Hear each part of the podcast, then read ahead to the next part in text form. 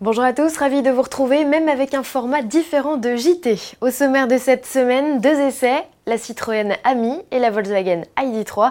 Découvrons aussi les innovations sécurité de la future Mercedes Classe S. On reparle de la voiture imaginée par Sony aussi et on monte le son avec le V12 de la T50, la nouvelle création de Gordon Murray.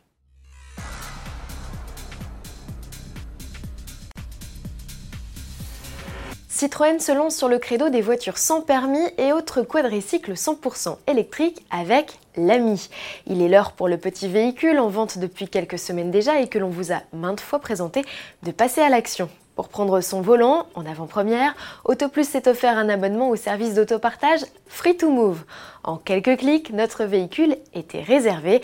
Découvrez tout de suite les premières impressions de notre essayeur dans les rues de Paris. Allez, c'est parti. On découvre drôle d'engin.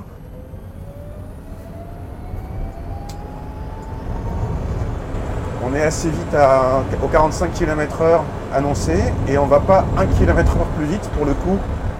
Allez, j'accélère à fond. Sans crainte pour mon permis. Le niveau de confort est euh, pas très bon, c'est assez ferme.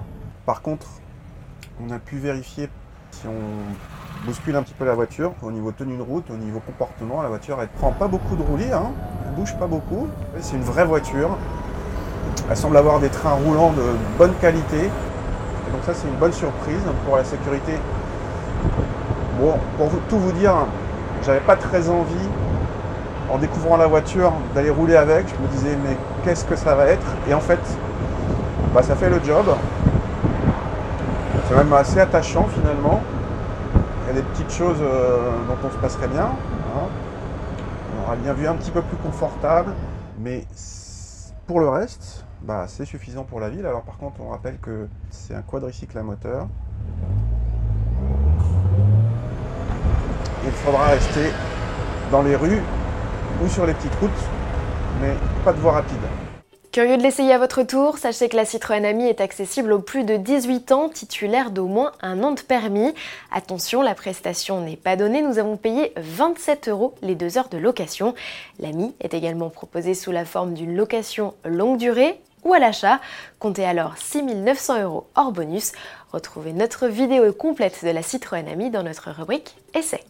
À des années-lumière de l'ami, la nouvelle Classe S, le vaisseau amiral Mercedes en dit davantage sur lui. Cette fois, il n'est plus question de connectivité, mais de sécurité. Parmi les équipements novateurs de la limousine, ce système de pré-collision qui permet de rehausser jusqu'à 8 cm le véhicule en prévision d'un impact. Également au programme, un airbag frontal arrière. Il se déploie du siège avant pour protéger les occupants. Mercedes indique également que cette septième génération recevra des roues arrière directrices pour gagner en agilité. Quant aux aides à la conduite, elles ont été optimisées pour attendre une nouvelle étape vers la conduite autonome. La présentation de la nouvelle classe S est prévue en septembre. C'est parti pour l'ID3, le tout premier véhicule 100% électrique de Volkswagen, pensé dès sa conception comme tel et qui n'est pas un dérivé zéro émission d'un modèle existant, est passé entre les mains de notre essayeur Alan Froly. Alors que pense-t-il de la compacte au faux air de Monospace? Réponse en vidéo. Là, le véhicule, il est plutôt convaincant.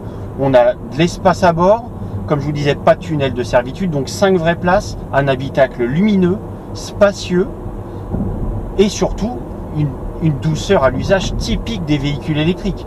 Ça, c'est à chaque fois qu'on prend un véhicule de ce genre-là, on se dit c'est génial au quotidien, ça fait pas de bruit, c'est silencieux, il n'y a pas de vitesse à passer. Et surtout, là, on a quand même un moteur de 204 chevaux euh, avec des capacités d'accélération vraiment épatantes. C'est presque sportif. Les capacités de reprise, c'est pareil, on peut passer de 80 à 120 km/h en l'espace de 5 secondes. Donc même une voiture thermique sportive de 200 chevaux aura du mal euh, à aller aussi vite. Et pour le reste, c'est un véhicule 5 places taillé pour la famille avec un coffre euh, équivalent à celui de la Golf. Donc euh, plutôt correct pour une famille de 3-4 personnes et 5 en dépannage. Et en termes d'autonomie, la bonne surprise, c'est qu'on n'est pas très très loin des données annoncées par Volkswagen. Sur un cycle mixte ville-route, on a réussi à s'approcher des 400 km. Sur l'autoroute, en revanche, même si la voiture est bien profilée, eh ben, elle consomme forcément euh, plus d'énergie. Là, il faudra tabler plutôt euh, sur une consommation d'environ 20 kWh. Donc là, il ne faudra pas espérer plus de 290 ou 300 km d'autonomie. La Volkswagen ID3 ici à l'essai est équipée d'un moteur de 204 chevaux et d'une batterie de 58 kWh. Il s'agit de la série limitée de lancement suréquipée First Edition proposée à 39 990 euros hors bonus écologique. En entrée de gamme pour l'heure et dans sa finition de base bien équipée, l'ID3 est facturé 37 990 euros avec la batterie de capacité intermédiaire. Pour bénéficier des 550 km de réserve avec les accus de 77 kWh, il faut compter près de 49 000 euros. Une version d'entrée de gamme de l'ID3 avec une batterie plus petite et une mise à prix autour des 30 000 euros est prévue prochainement. Et toujours à propos de voitures électriques, la Vision S de Sony refait surface. Le prototype du géant de l'électronique présenté à Las Vegas début 2020 poursuit son développement et le véhicule est cette fois de retour au Japon. La berline fastback de 4,90 m de long, équipée de deux moteurs électriques pour une puissance totale de 544 chevaux, n'a pas vocation à être produite, rappelons-le. Elle sert de laboratoire ou de démonstrateur pour mettre au point des dispositifs de conduite autonome. D'ailleurs, elle a été développée avec le support de nombreux équipementiers tels que Nvidia, Qualcomm ou encore Bosch. Sony a pour ambition de devenir un acteur sérieux dans le domaine de la conduite autonome et à ce titre développe caméras, lidar et autres capteurs nécessaires au déplacement de ses véhicules. Gordon Murray, vous connaissez? Bien sûr que oui, c'est le papa de la McLaren F1, la première supercar triplace de l'histoire. Après avoir travaillé des années pour le compte des autres, en 2017, l'ingénieur a lancé sa propre marque Gordon Murray Automotive.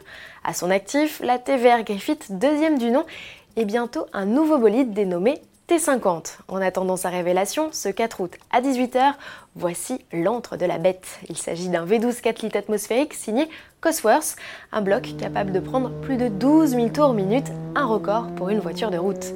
À titre comparatif, le V12 de la Valkyrie, également développé par Cosworth, prend 1000 tours de moins. Et si on continue à parler chiffres, la T50 développera au minimum 650 chevaux pour un poids contenu sous la tonne, un rapport poids-puissance détonnant pour le bolide triplace de 4,38 m de long. Produite à 100 exemplaires, la supercar britannique rejoindra le garage de ses propriétaires début 2022. Son prix 2,2 millions d'euros, hors taxe bien sûr. À la semaine prochaine.